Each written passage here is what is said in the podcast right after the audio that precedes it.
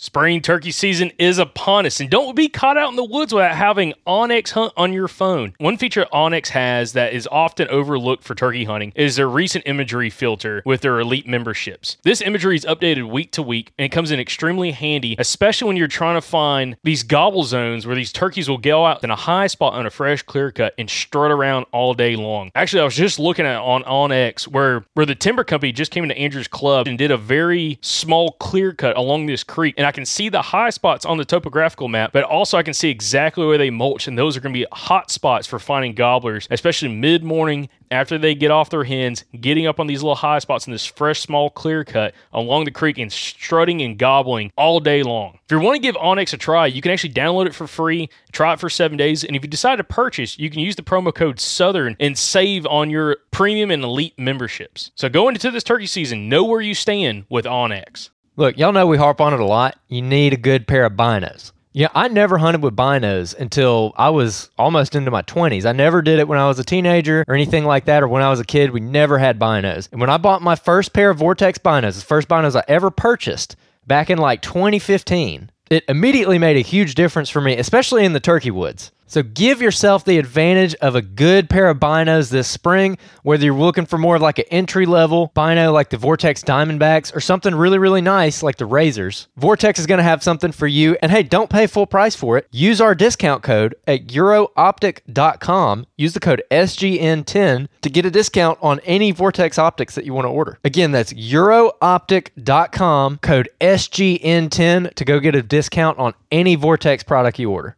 If you live in the Gulf Coast region, you need to find yourself at the Eco Wild Expo May 10th through the 12th in Mobile. It is the premier outdoor expo for the Gulf Coast region, and we're going to be there. We're going to have a booth. We're super excited about it. Can't wait to meet you guys that live down there. We absolutely love the Gulf Coast region, so to be a part of this show, we're super excited about. We're going to have past podcast guests there at our booth for you to talk to, guys who are relevant for your area, who you can talk to. You can pick their brain, you can joke with them, laugh with them, tell them your story, whatever you want to do. It's going to be a awesome time. We're already working on some past podcast guests, but hey, if you live in this area and you have a suggestion for someone you want to see at that show, write in and we'll see if we can get them. There's going to be all kinds of exhibitors at the show that are focused on hunting, fishing, conservation, and recreation. There's going to be activities for the whole family there. They got axe throwing, archery. They're going to have our podcast booth. And then for the kids, they got touch tanks, a honeybee exhibition, a raptor show, kids fishing tank, BB gun range, and a butterfly house. So you're going to love it. Your kids are going to love it. It's going to be an awesome time. So head on over to ecowildexpo.com to get more information on the show and to go ahead and grab your tickets. And hey, mark it on your calendar. May 10th through the 12th. Be there. We want to see you and we're excited to talk to you. So we'll see you at the Eco Wild Expo this May 10th through the 12th at the Mobile Convention Center in Mobile, Alabama.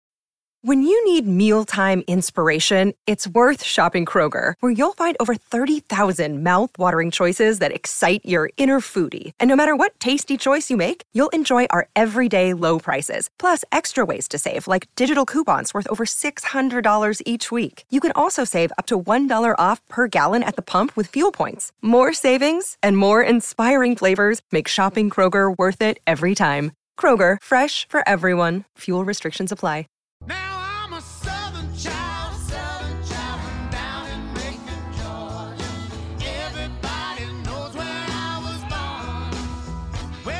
You're listening to the Southern Outdoorsman Podcast.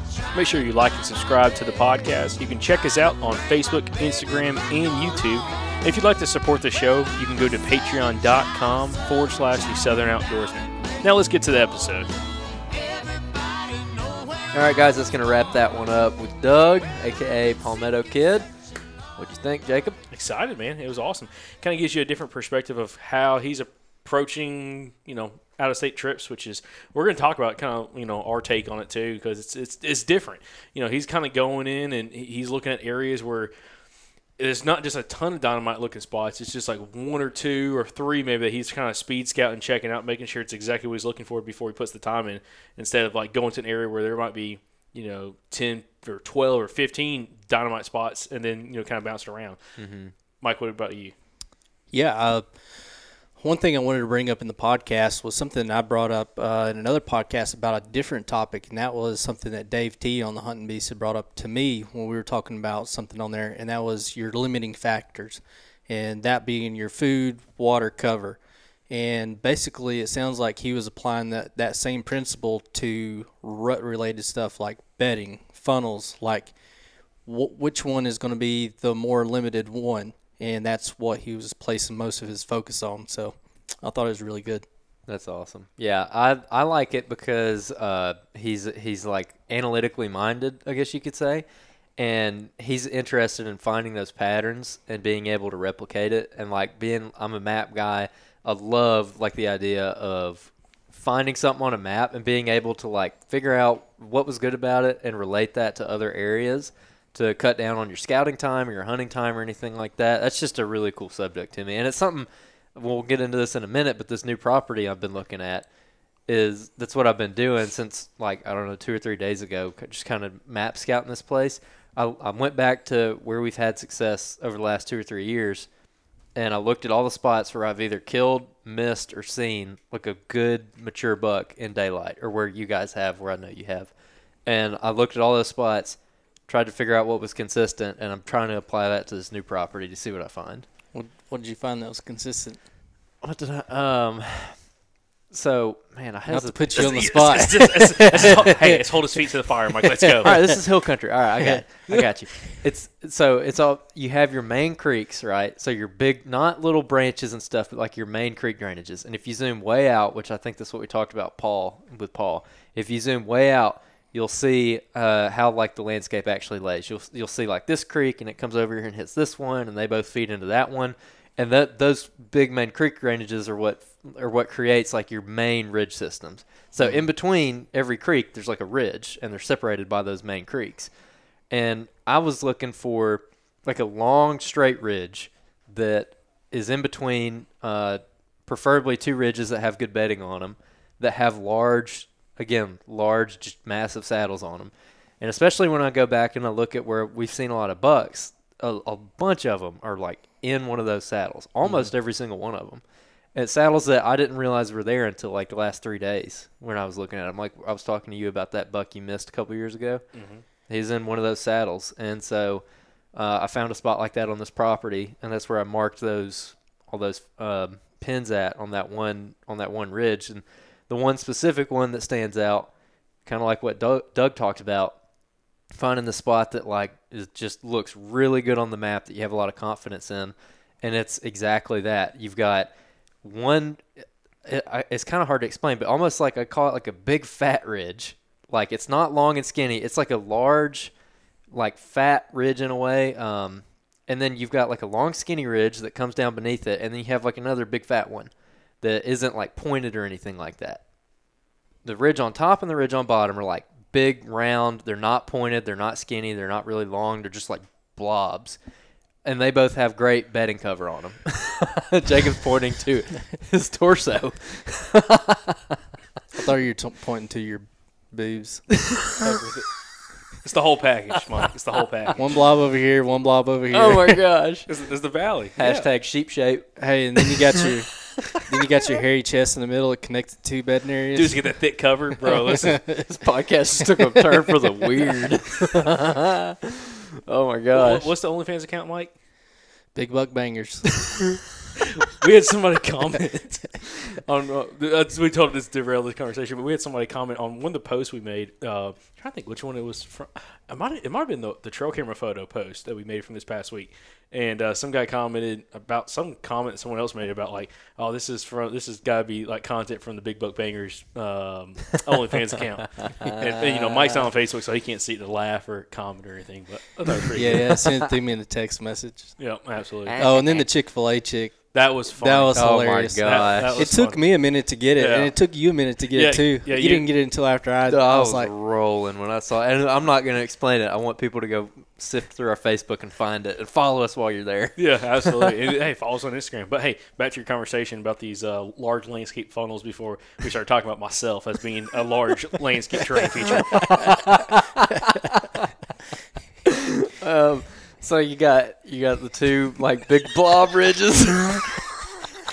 and then the ginger forest in between. oh my gosh. Oh man,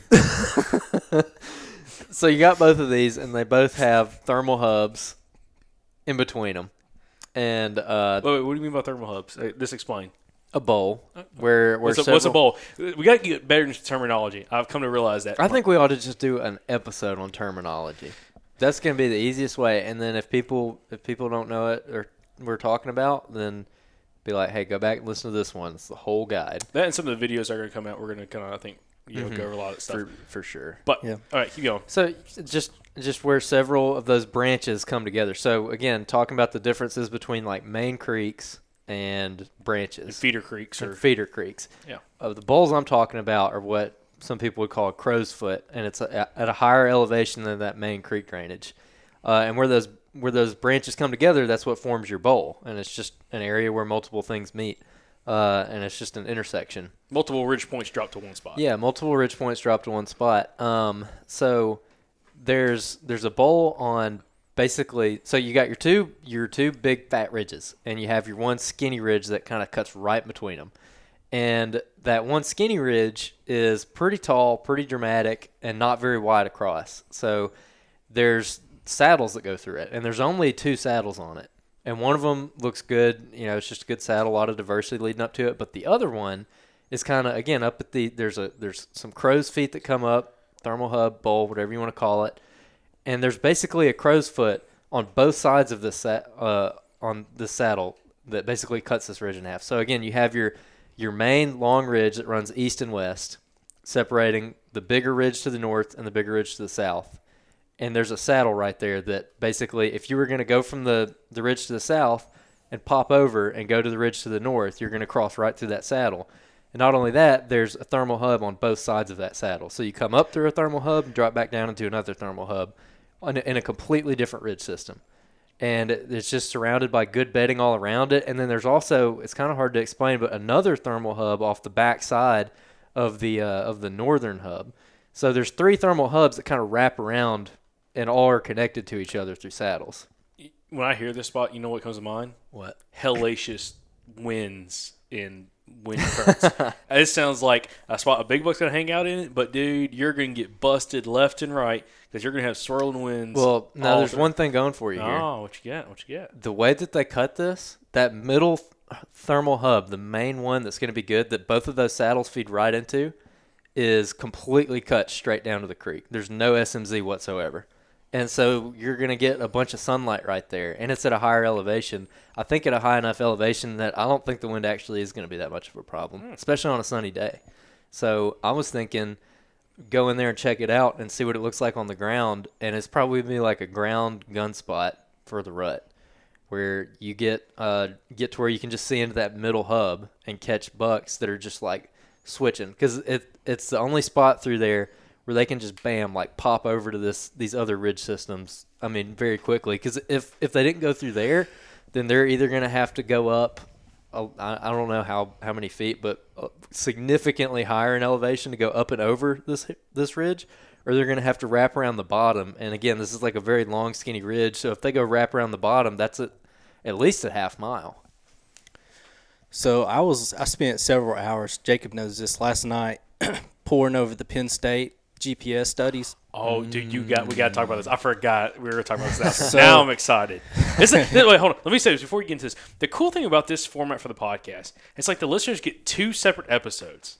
It's awesome. It's like Yeah. you get the first interview and then you get this, which some of us will have to be about the interview, but a lot of it's like other stuff, and this is very good stuff. Okay, keep going, Mike. I, I was very surprised at some of the stuff that I picked out, you know, from these different videos. One was this deer. Okay, when you think of when you think of a buck going from bedding area to bedding area, you think of them traveling, like we talked about in the podcast, and which is how I've usually hunted also and thought in my mind.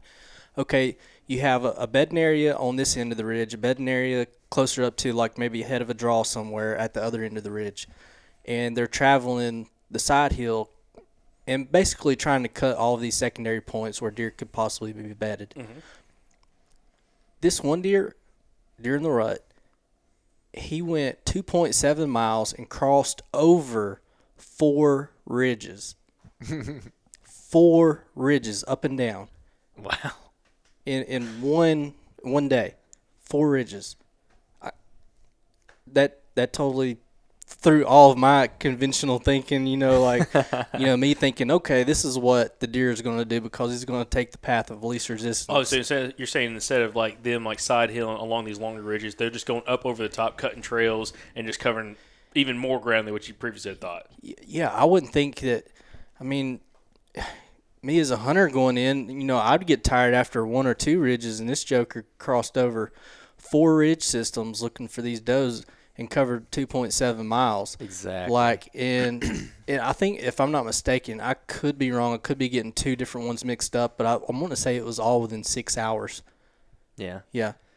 Well, that's that's what I like about this spot. That's what I was specifically looking for is a spot where he will go like straight up and over that ridge. So like this this long skinny ridge, I'm not expecting him to go up and down it.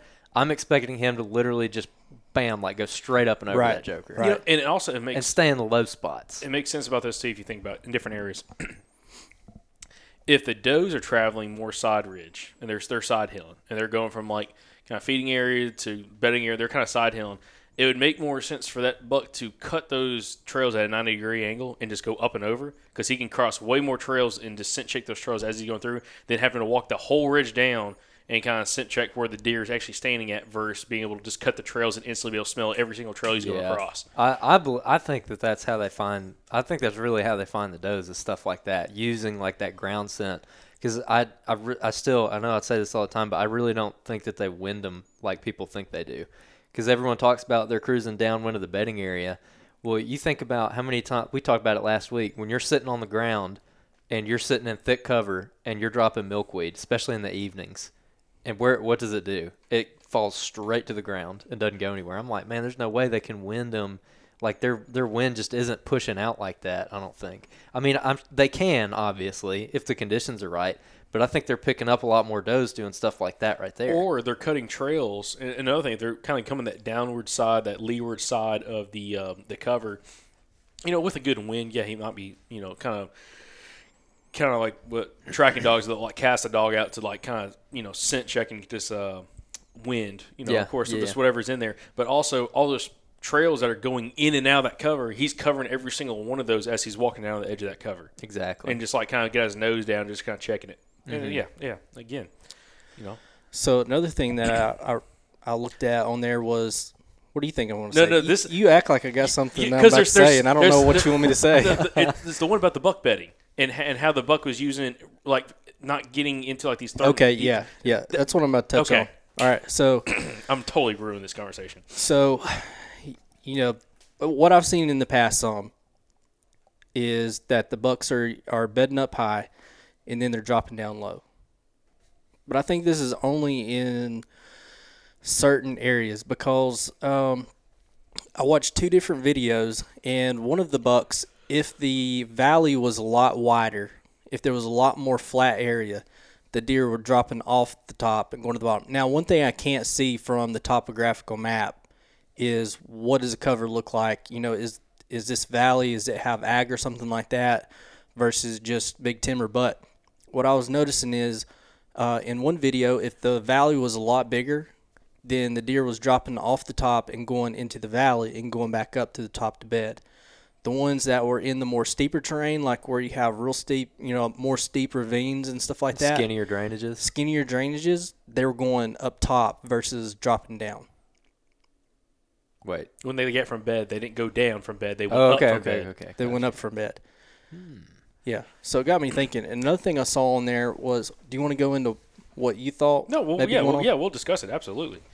Go ahead. Well, I mean, so well, first off, like you said, because you're talking about the Penn State studies. Yeah. Because you keep talking about the videos, but Right, right. Penn, the Penn State studies of where they're t- like tracking deer movement. And what what year did those come out? Like the major? uh, this one was in 2013, 2014. yeah. Now they, I think they've they've done them basically every year, but you know, there's only select videos I guess they put out on YouTube Yeah, and where such. it's tracking the buck's movement, and it- it's kind of like a Right. time lapse of where he goes. Yeah, and again, all bucks are different. Like they all have, again, people talk about like personalities and stuff. They're all a little bit different, but you can kind of get an idea of just how some bucks use terrain and habitat compared to others. But like what Mike was saying is, in some of these cases, like in specific deer, uh, you know, a buck would want to drop down in elevation from his bed, and it was in an area that the valley was much wider. That being said, there's no, I don't know, was there any scale on there to see like again how wide that valley Yeah, was? yeah, there was. I mean, what, what was? Could you tell kind of rough estimate of how wide that drainage was? Oh, like the flat spot, The flat spot was significantly bigger. Um, 200 yards, no, quarter like mile. Yeah, like mile probably wide. Okay. So it was like right on the fringe of the mountain system. So they were up there dropping down to the valley.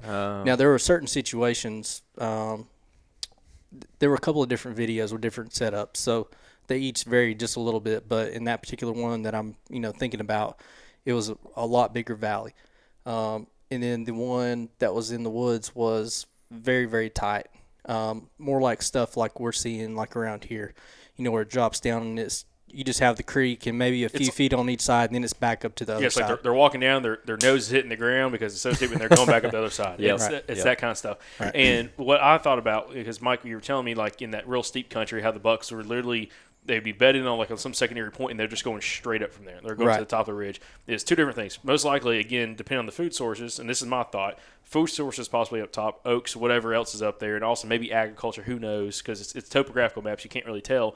But also with the falling thermals, if he's going up in predation and also also um, hunters or everything are kind of sticking to the top where you know maybe a lot of that nighttime sign is he can kind of go up and probably catch some of those falling thermals Yeah. if he's slipping up a drainage or something like that. Smell everything up above him before he ever comes up to the top. And then also he probably has a visual advantage of when he comes up over that crest he probably spends a lot of time out there depending on i don't know if it showed you how long they were standing like how, how quick those pins like if it was every 15 minutes they were dropping a pin with the collar but like when he came up over the top how much time he stood there before he kind of continued going onto that flat of that ridge yeah. Oh, that's, that's a good point. Uh, here's another thing. Uh, your conventional wisdom would say always the military crest or, or somewhere along that line. Uh, in a lot of those situations, they were bedding right up on top, um, near like a say like in your instance earlier where you were talking about a whole bunch of uh, fingers branch out like on a, on the end of a ridge. Yep. You know, they were bedding up right up there in the center, in a skinnier spot. And oh, I- oh, okay, my- but, but we need to better explain that. What do you mean? So, so like you get like a, a So- little secondary ridge point. So let's say you have like 180 degrees where you've got like five different uh, points that drop off. all right, from this main ridge system. So secondary points, and basically where they neck up and kind of all get real tight to the ridge, Uh-huh. uh, where it's like skinnier. Uh-huh. That so they were setting up there. So it's almost like they're, they're almost like they're bedding like right where it joins the main ridge point. Yeah, it, right up there, you know, is, is a, a bigger flat spot, but like all of the draws led up to that general area, and it kind of necked down a little bit tighter. Um, right in that area is where some of them were bedding at. Um, I, I was actually surprised at how many deer were bedding in the bottom too, like in the bottom of like one of those drainages. near the bottom of those drainages. Yeah, Well, well, Paul kind of talked about that. Yeah, yeah. I was So- just about to bring that So, up. well, here, Andrew, let you run with it because I know this is me and Mike talking. But Well, because th- that's exactly what he was talking about. That they'll bed low to catch those falling thermals, and then they'll go back up high when they get up in the evening. That's exactly especially what on a he said. north-facing slope too. Yes, yes, exactly. Mm, And it's getting juicy. Well, and, and you know we've we've been talking about this for a couple weeks now, and the whole theory that the Bucks play more off the thermals than they do the wind. And I feel like that makes a lot more sense with a lot of this betting because, again, like just when I, when I pay attention to like wind based betting, it just the more I pay attention to it, the less it makes sense. yeah. And so the the thermal thing makes a lot more sense though, because that is something that's very consistent most of the time, uh, and that they could they could really make a play off of. cover two is going to be really a really big key to this that we don't know. A really big factor that's unknown. Um, if, if there's not cover in certain spots, then of course you know the if the best cover is at a certain elevation, then of course they're going to move up or down accordingly. Um, one of those locations I didn't know was a cutover until they actually posted a picture. Hey, this is where this deer um, ended up dying at. He was located right here when he got shot because they found the collar. Somebody removed the collar, but that deer was actually in a um, in like a, a cutover, but it was you know the thickest cover right there. It was big trees down a little bit further, and that's the reason why he wasn't down there bedding. It was you know, this four foot tall, you know, thicket straight across the whole hillside right there. So Yep. another thing I found was very interesting was uh, we were talking about how the deer split up. So it went through like August, September, October, November in in these bucks that were tagged.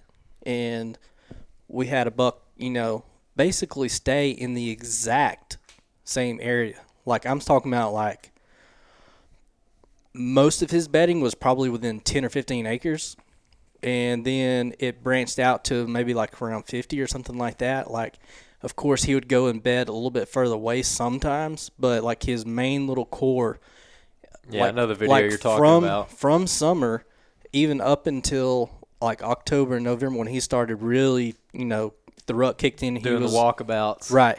It was all located right there. So he didn't move you know, he didn't shift his his Yep. little core from summer to fall. Which I was like, Holy cow. My question would be like, what's the habitat there? What's the vegetation like? yeah, that's the unknown. And I don't know. Yeah, that's the unknown. I unknown. think I think it's like big woods for the most part. I'm pretty sure because I've I've heard other people talk about it, and I feel like it's like the I PA it's- like big woods. yeah, as study or something. mountain as mountainous as it looks, you know, I think if there was anything done, it was like some kind of timber management, but like Yeah. nothing like, you know, planted fields on top or anything like that. Mm-hmm. That's Yeah. interesting. Well, I mean, we talked about that too around here. Just there, there's no, at least where we're where we hunt majority of the time is there. There's no massive destination food source other than like some like a white oak flat, you know, some red oak stuff like that. It's not like there's a, a massive agriculture field, you know, half a mile down the road that these deer traveling to. So it's like, you know, the habitat, the browse. We don't have harsh winters. The cover type, deer don't have to like transition and, and shift very much at all. They might shift like their their core, which oh we haven't told Andrew about that. Something about the core. I'll, I'll oh man, just derail. I'll derail the conversation.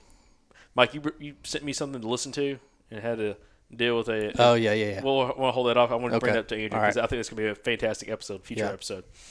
Can't talk about it the podcast.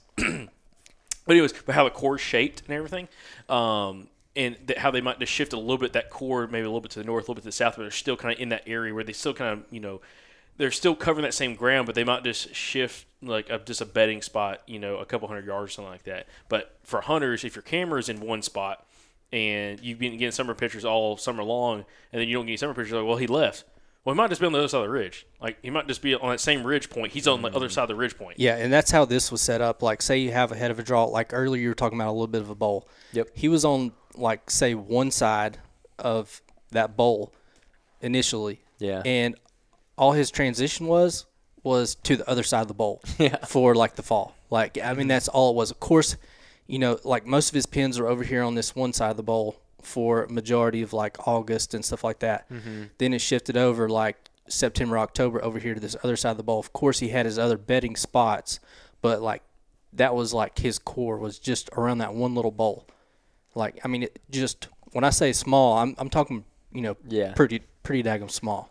This podcast is supported by Hunting Exchange. In this day and age, we all know it is a struggle to sell hunting equipment on large social media platforms, and that's where Hunting Exchange steps in. Hunting Exchange is an app for iOS and Android built by serious hunters that gives you a one stop shop to buy and sell your hunting gear. Whether you're looking to sell your bow, broadheads, technical apparel, stands or saddles, or anything in between, this secure platform allows you to buy and sell gear with confidence. As a buyer, each dollar you spend is insured by PayPal, and as a seller, there are no hidden charges like other platforms, and listing items is also free. Gone are the days of having listings removed from Facebook and worrying about being banned and removed from groups for wanting to sell something as simple as your bow or knives. So head on over to the App Store or Google Play and experience a new hassle free way to buy and sell hunting gear by downloading the Hunting Exchange app today. That's pretty cool. That's really cool, man. Yeah. It makes you wonder like how many uh, how many bucks are actually like that. And it's like if you could find one that's like that, but he's in a spot that's really hard to get to, you find just like this big old like kind of dumb buck. Yeah. oh, sp- well, Yeah. You know what? That's how Zach's deer was. I bet. I'm willing to bet the the place that he got killed, the place that, that I saw him, Mm-hmm. the place the places around him, more importantly, where he did not get killed. Like that Joker stayed right in there. I Mm-hmm. guarantee it. All right, so It's like the homebody bucks or some of the bucks that just they just don't get killed. That's why he was 165 inches. Yeah. So here's a percent of bucks moving. Okay, and this goes through this is coming from the study, right? yeah Just so people are asking like where you pulling from, this from. yeah, and, and we can give them links. Um, all it is is deer.psu.edu, and it's the Deer Forest blog or something like that. Yeah. Anyways, um, Mi- Mike's got to pull his readers out so he can read this. yeah. So uh, Really aging himself. So here's one of the graphs that they did, and it goes from 6:40 in the morning uh, to 5:20, basically. So all of the daytime period. So at 6:40 in the morning, Well, what time of the year? This is important also. Does it have dates? this was this was during their rut. Okay. All right. Um, so the buck movement was let's see here at 6:40 there was like five percent, okay. five percent out of a hundred deer were on their feet, and it steadily grows goes up um, to right above 40 percent by 9:40 is what it looks like on here, mm-hmm. and then it kind of dips down up and down until about 11:30 in the middle of the day. At 11:30 in the middle of the day, it goes from 40% all the way up to 90%. Dang. Hey, that what's the first thing that pops in your head when he says that? My, mine is Adrian Farley and guys like that who are like, I'll sleep in and I'll hunt. Middle I'll of hunt the day, 10 to 2. always. Yep. Yep. So then it drops back down. It goes from 90% and looks like by about 1 p.m. it drops back down to about 45%. And then it tells Wow. off. Then it tails off until about I don't know, I'd say about 3 in the afternoon. At 3 in the afternoon it's about 35% of bucks moving. And then it jumps pretty quickly uh, all the way back up to almost 80% by about 4:30 or so. Mhm. Well, it's also like Michael Perry. You know, Michael Perry. All these guys that are like successful hunters during the rut. It's just like you should never not be on stand. If it's legal hours to be hunting, you should be on stand. Right, because what you know, I, me, I went to Mr. Perry's house, and I was like, "Hey, you know, when are you, you know, getting all the when are you when are when are you killing all these big bucks? Is it like middle of the day or something like that? You know, according to the moon and stuff like that. We went through all of his kills almost. I mean, there were tons of them. A majority of his kills were between like eight and nine in the morning. Mm-hmm. So it makes you think like so I wonder if there's like a certain thing that these deer are basically doing or looking for at these certain time frames. Mm. You know, like what's going on for for these because if you're ever out hunting, you know, you hear the first couple of shots first thing in the morning. To me, that's like your big bucks getting back to their bedding area right there. Yeah. So, like, if you think about the time of these shots, it's like, okay, that's your big bucks right there that are back to the bedding area, and those hunters are in their bedding area. Then you have this lull till about 8 o'clock, and then you hear a bunch of shots. And I think the bunch of shots is all of your younger bucks chasing your does out in stupid places. And then your middle of the day is back to your big bucks cruising. And when you hear those shots, you're like, okay, that's a big buck. At least that's what I'm always thinking. Yeah. That So- makes perfect sense to me. I mean, Yeah, you're talking just so people understand. He's talking kind of these public land hunts, buck only, no, no does, Yeah. Yeah. no does, and, and most of antler point restrictions as well. Um, yeah, it's, it's it's interesting. Again, I, I think the whole deer movement thing. I mean, it's and we've everybody's talked about it. You know, midday is important during the rut. Absolutely, is important. So the thing is like mentally preparing yourself to not only have the time to spend during the rut, you know, using a little bit of vacation time because it's two days.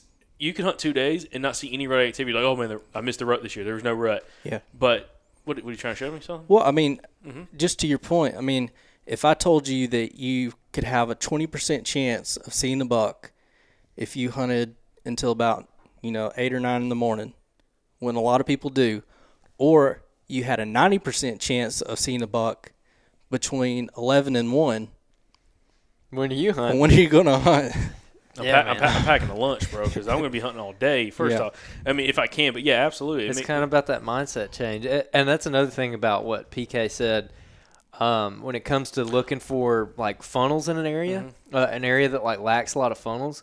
When he was explaining that, I was thinking about it, and I'm like, I've looked at so many areas where like I can't find funnels. Like I'm like, oh, there's no saddles, there's no benches, and that's the kind of spot that like t- immediately turns me off. And I'm like, okay, let me look at something else. But that's the spot he keys in on, and I was like, it just made me think about it. So that's another graph right there, and that shows basically, um, what was it? Distance traveled. Yeah, distance meters. traveled, and was it the time of day or was it just the time of the month? It's the time of day, so this is pretty interesting.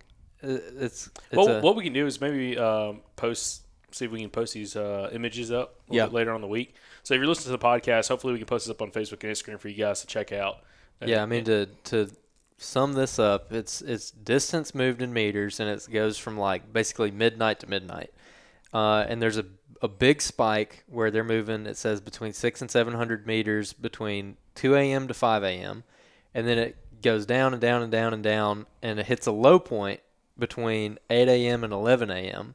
of about two hundred meters traveled total, and then it, it shoots right back up to seven hundred from eleven a.m. to two p.m. Now, and again, time frame for this as well. Oh, you don't have to show me. Well, it's uh, early. November, yeah, early November and mid November, and they're they're pretty much identical. The distances moved in early November are longer than the distances moved in mid November, Mm-hmm. which is their rut. So if your rut is January, you know, re- remove November and put January there. yeah, absolutely. And the last one I just wanted to mention real quick Mm-hmm. was uh, adult does and fawns, and that was the breeding dates. Basically, the uh, fawns came approximately two weeks every single year uh, after the does were bred. So instead of waiting a full month, it was the does were being bred two weeks after. Mm-hmm. So, but So, say, just explain and then again. and then you know the big does the you know the adult does would probably come in 28 days later so that's why you get that real spottiness you know if a, if a if a doe group maybe doesn't have as many fawns or maybe doesn't have any fawns at all in that certain section then you're probably not going to see that movement you know two weeks, Two weeks later in. Mm-hmm. Interesting. so w- what we need to do is we all need to pore over it together and see what we you know we can get out Oh, of it yeah. because there's a lot of information there Yeah, that- that's the cool thing. It's like there's so much. Uh, yeah, we're gonna. We're, Yeah. hold, we're hold off, hold off, Mike. Listen, it's, it's super juicy. We can't let the listeners know about it.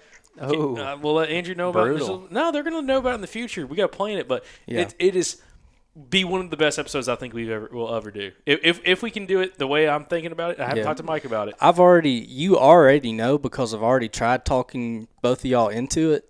If that's But a heads th- up, yeah, but this this there's there's a lot. there's there. a lot I- to unpack. I, am telling you. it's extremely juicy topic that I'm extremely excited to. I Hopefully, think I think I might know. what if it is. if if the conversation can be had, the the uh, Mike will have to discuss about kind of the thought process of how I think to be able to kind of do that conversation. It will with a certain person. Uh, Yeah. it'll Okay. be it'll be unbelievable. It Yeah. will be Gotcha, gotcha, gotcha. unbelievable. I think I know what you're talking about. yeah, you should.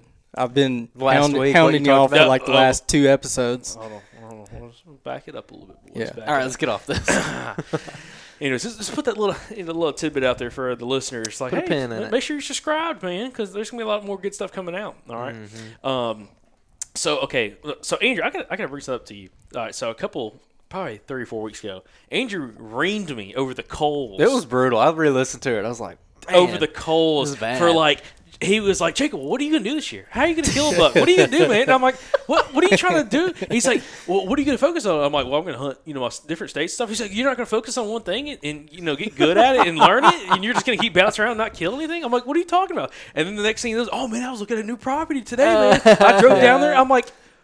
You're doing exactly what I said I was doing. and You reading me over the coals for it. So I gotta do it on the podcast, man. Yeah. yeah. Gotta let people know. Andrew, oh, this is terrible, dude. Same thing I said I've I was going to try to do the past few years. Every single year, it never happens. yeah. I'm just going to try to focus on one little area and learn it. Nope, never happens. No. I'll be honest. You know, it, there's there's Mike. You and me talked about this a little bit. I talked to P, uh, PK about this. Talked to Doug about this as well. It's like there is an excitement level in being on a new property. Yeah, learning something new. It's like, and I, t- I told I told uh, Doug about Michael about like you know Michael. The second Michael gets to like knowing something, he kind of gets a feel for it. He's like, all right, I killed, On to the next thing. Kill, killed a buck. Let's go next property. Yep. This is like once like the it seems like the newness wears off. yeah, it kind of wears off instead of like, uh, and I'm not saying this is necessarily how I am, but I know this is kind of like I think how Mike is a little bit. Once that newness kind of wears off and you kind of get a feel for it, you're like, okay, I've got this kind of down pat. Let's go try something different, and let's go try this something different, which is cool because it gives you a lot of experience on a bunch of different kind of properties and stuff like that. But you have a lot of people, you know, we've had guests on here that focus on one specific property know like the back of their hand and they kill great deer every single year. Mm-hmm. But it's like you put them on different properties that maybe they don't have experience with. You know, they probably still do okay, but it's like different versus when you you know kind of go out there and you're trying a bunch of different habitat types, a bunch of different properties. And again, that's not the goal for everybody. Some people just want to have that local piece or that that family farm that leads the club that they just learn like the back of the hand. They know exactly when to hunt, how to hunt, and they're just extremely efficient. Yeah. more efficient hunter. But dude, there's something exciting about it. you get on a new property you're not used to, and you're like, oh man, it's like, dude, this past weekend when I was scouting, oh we, We'll, we'll talk about that. I'll tell you what. I'll tell you what. What what led me to this this property was um, I was thinking I was thinking through like what the fall is going to be like uh, and kind of what we got planned, and I thought back to about Christmas to the end of season last year.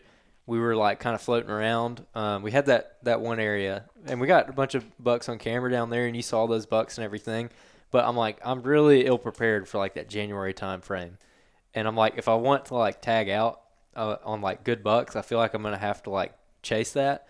And so I just I looked at another property, uh, and I'm like, well, once once the rut goes out on on my main how, place, How, much later would you expect that? Like, just like time frame wise, not like not like specific months or anything, but like how much how much later do you think it would be down there?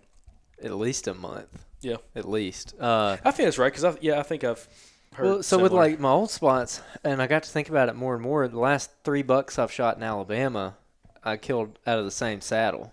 Killed two of them out of the same tree, uh, but it's same like big landscape Hey, it's like saddle. it's, it's like a PK spot, man. He thought Yeah, it- cashing in, baby. It's Get it? yeah, it's hot? that- that's what I'm saying though, because I was looking, I was poring over the maps there, and I've looked over this map. I- I've looked over this place for literally years, like years, and so it's like there's not much to look at anymore. I'm like, some of these spots, like where I killed those bucks, I was I was thinking about going in there and scouting and putting a camera out. I'm like, I don't, I don't really need to. I still I know some spots that you've overlooked that I know you've never hunted before. That Oh, I think that I think are juicy now this year. But anyways, I'll I'll leave that. I'll let that I'll let that be. you let that marinate. I do, I do have one place I'm I'm going in on because I think it'll be a good spot, and I, I haven't hunted it. I did hunt it at one time, haven't hunted it in years, and now I feel like I I know enough where I can go in there and be effective. But uh, other than that, I'm really looking for early season spots to be honest with you, because I, I got the rut spots for for that property. I've got the rut spots down, you know. I think the one spot that y'all talked about off air is going to be the ticket. Mm-hmm. Wait, which spot? Yeah. Which? Oh oh yeah. I agree. Yeah, I I'm, agree. I'm glad it's not an audio Yeah. show. I mean, glad it's not a visual, visual show right now. We can, we can do hand gestures and stuff. Yeah, no, that place. So that place is really cool because like the you got the diversity, and it's just like a different habitat type. And to be honest, oh, I want to say something, but I don't want to say because Say it, and if it's too bad, I'll I'll do something to it. it's He'll it's forget. it's it's a property that, especially early season, you could literally from just the images you sent me and the videos you sent me from like boots on the ground, you could hunt it like western like mule deer. No, that's not the place I was talking about. Well, this is one place I'm talking about. I, Early season was way. Oh, where you told PK about? Okay, I, I'm pick, I, I, I know I know exactly what you're picking, but I'm I'm saying the mule deer spot. Yeah, Uh, that's what we'll call that property. I think all I could think about. PK said one thing about you said something you related. Oh, what you never. PK There was a said. what was the quote you were talking about? There was a quote. That's what I've been holding the whole time. Oh, okay. He's, he's holding cars t- tight, Yeah. tight you to want his me to drop it right no, now? No, no, Let's, let's talk it in a about. minute. Yeah, drop it in a well, second. you said something. You related something PK said to uh, something that Glenn Solomon said about there could be a two mile long access path, and people will walk two miles to the end of that thing and then go like 150 more yards, and that's where they set up, or they they never go around that. And I've got that the map I made of that place, and I got the road layer in there. I'm dude, I- I'm about to go throw a 200 yard buffer on that bad boy and see see where everything lays, because I got all those trails mapped out now. I'll mm-hmm. probably add a few more that that aren't marked in. and I'll put a 200 yard buffer on it and just see what Whoa, whoa, whoa. Which which property now?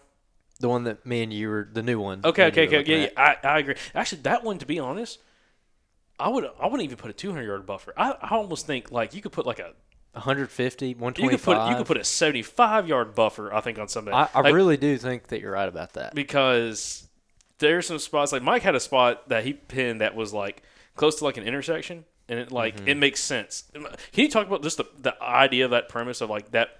Oh yeah. Just the, Yeah, re- it- the reason of why that spot would be interesting, like to go check out. Well, me personally, I like some of the more overlooked stuff, um, Mm-hmm. just because I don't know. Nobody, nobody's gonna think to go there. like, especially like when you come to like a Y on the road. Yeah, there's an intersection. You can go left or you can go right. When you pull up to that Y, all your brain is thinking about is which way am I supposed to be going, left or right? And right there, right behind that Y, is like a little sanctuary. little bedding point, Yeah. blowdowns in yeah, there. and I just Nobody, no, it's it's the psychology of the person. Because listen, Yeah. Mike, when you said that, it makes perfect sense. When you come to an intersection, your mind is instantly thinking, "Which way am I going?" Because you have a destination in mind. Your definite, your destination is never like, "Oh, I'm going to sit here, right here, like either between the roads or right here off the intersection." Nobody with, not many people would think that. Most Yeah. people are like, "I'm going down one of these two roads," and maybe they go down 300 yards and they pull over, but they're not pulling over at the intersection. yeah. That is again when you said that, and also the spot makes a lot of sense too when you look at it. But like when you said that, I'm like that is Well, it, perfect. it's just like the spot in Georgia when we set up there. Like the spot when you when you look at it, you're, you're, you're thinking, "There ain't no way, there ain't no way these deer are gonna come through this one little section." You mm. know. Yep. And what happened? There they You come. you found the bucks, and they came through this one little section. Like just like they were eh, supposed to. yeah, I couldn't when I- believe it. And when I went in there, they came through the same little section. Everybody's looking at me from the road. Like I, I actually had to pull, pull my marker and where I put my tree at, and had to place it just in this one spot, just to meet the requirements from being away from the roads. Because we we talked with the uh, with the, the ranger Yeah. down there, the game warden, Yep. and he was like, "Yeah, just make sure you're uh, this distance away." And I was like, Oh, "I had to pull it up." Dude, that pl- yes, that was wild. Man, on I wish property. I. God, man, I want I to go forgot hunt there so bad. I forgot again. all about that. Was wild. Yeah, 'cause you're like, dude, there's bucks right here. I'm like, really? Everybody's driving right past this. That was Yeah. a. I mean, I remember Talk sitting a- out there. You remember when I filmed in that field? I had like 25 deer come out. Okay, well, hold on. Let, listen, talk without going and getting super details. What made that spot special? Because that is interesting. It goes, it goes. Overlooked. I know, but it goes hand in hand with the whole like concept of like intersection and stuff. Just because it's something Yeah. people are they're on a mission, they're going somewhere, and they Well- don't think of stopping right there. Well, do you want me to really, I mean, say a lot about it? I mean, because there's one thing that's really going to deter people, if you know what I'm talking about, with it being the proximity of the. Just say there's so many WMAs in Georgia, and there's Yeah. some that are really similar to this. Because. I don't mind, y'all are the one, y'all y'all care a little bit more than me, but um, Roll with so there's a ranger station, Mhm. and this is only like hundreds of yards away from you know Yeah. the ranger station. If you had a good enough arm, you could maybe throw a rock and hit the hit the thing. Well, I, I wouldn't say it's that close, but it's pretty Yeah. daggum close. Yeah, There was one spot I hunted that was that close. Maybe- Legal distance. Yeah. Say, move your phone real quick. Yeah, there you go. Um, but no, but that area. I mean, uh, go. I mean, it's just right next to the. Inter- I mean, it's right. Everybody drives past it. Yeah. It's like the entrance of the. It's the entrance of the mansion. Well, it's like you, you have a excuse me, you have a field like right there as soon as you go in, and Not it's, planted for deer it's, either. It's right next to the ranger station, and it was just like the doe, just like the does when we went and, and that you almost uh, whether you I think you did shoot at, didn't you? Mm-hmm. Yeah, we went on a bow hunt at another WMA. And went to a field right off the backside of the Yeah, ranger station, yep. and it's just, I mean, deer every single time. It's just those spots. Like a lot of people, I don't know if in their head they don't want to be that close, or maybe they don't think about being that close. But yeah, I was I mean- looking. I was looking at equipment from where I was sitting. Yeah, Like and, and, de- and deer Yeah. were running by me, and I was like, "Uh, stop, please." yeah, you could hear you. You'd be able to hear a conversation going on, just people Yeah. talking regular. Oh my gosh, for sure. Yeah, that man, that was one of the coolest spots. And also, so also with their, so the the place they were talking about in Georgia was interesting because I remember when I I forgot all about that dude because I had come, you know, y'all had hunted quite a bit, and I came out there and hunted with you, Andrew, and you're like, oh yeah, dude, this is an area that we had like all the deer, like all the bucks coming out of this. I'm like, right here. I'm like, dude, like literally, people are like parking their cars here and like Yeah. having lunch and Yep. Yeah, it's, a, I it's actually- a campsite. Well, I actually slept there multiple nights. It's yeah, it's a like campsite. I actually was sleeping there one night and I had a deer blow at me because it smelt me in the back of the truck sleeping. it's pretty wild, Yeah. dude. man, and, and that's and that's why it's a psychological thing. As soon as you pull into that place, you got ranger station, campsite, dove field, yeah. and and the people just blow right past it. Right. You know, I mean, and, we hunted it, and like you said, We you- saw- people were like waving at you In- in, in- the tree. In probably what two hunts between the two of us, how many deer do you think we saw?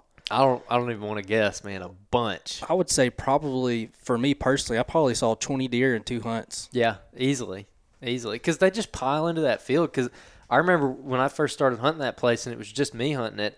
I would be coming out because I was going way back on Oh, the property. yeah. I'd be coming out after dark, and I saw some big bucks cross the road right in front of me to go to that dove field. And I'm like, what?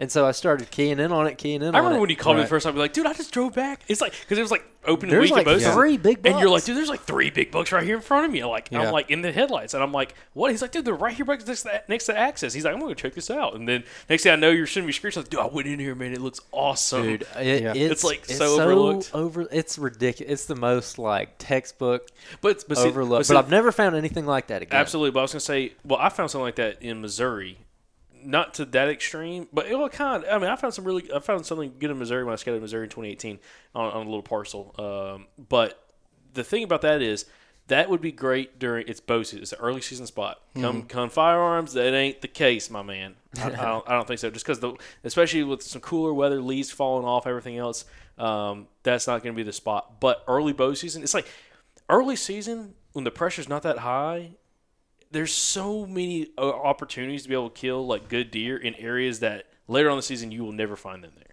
Okay. Yeah. Which is pretty cool, especially in some of these areas that we're talking about. And like this, like you can kind of find those little things, like you know, people always talk about behind parking lots, um, you know, uh, ranger stations, check stations, all that kind of stuff. It's just interesting things you can kind of key in on and look at. Yeah, kind of what we were talking about with the leaf with the leaf fall, um, and the pressure like gets put on these deer, and that like magnifies them.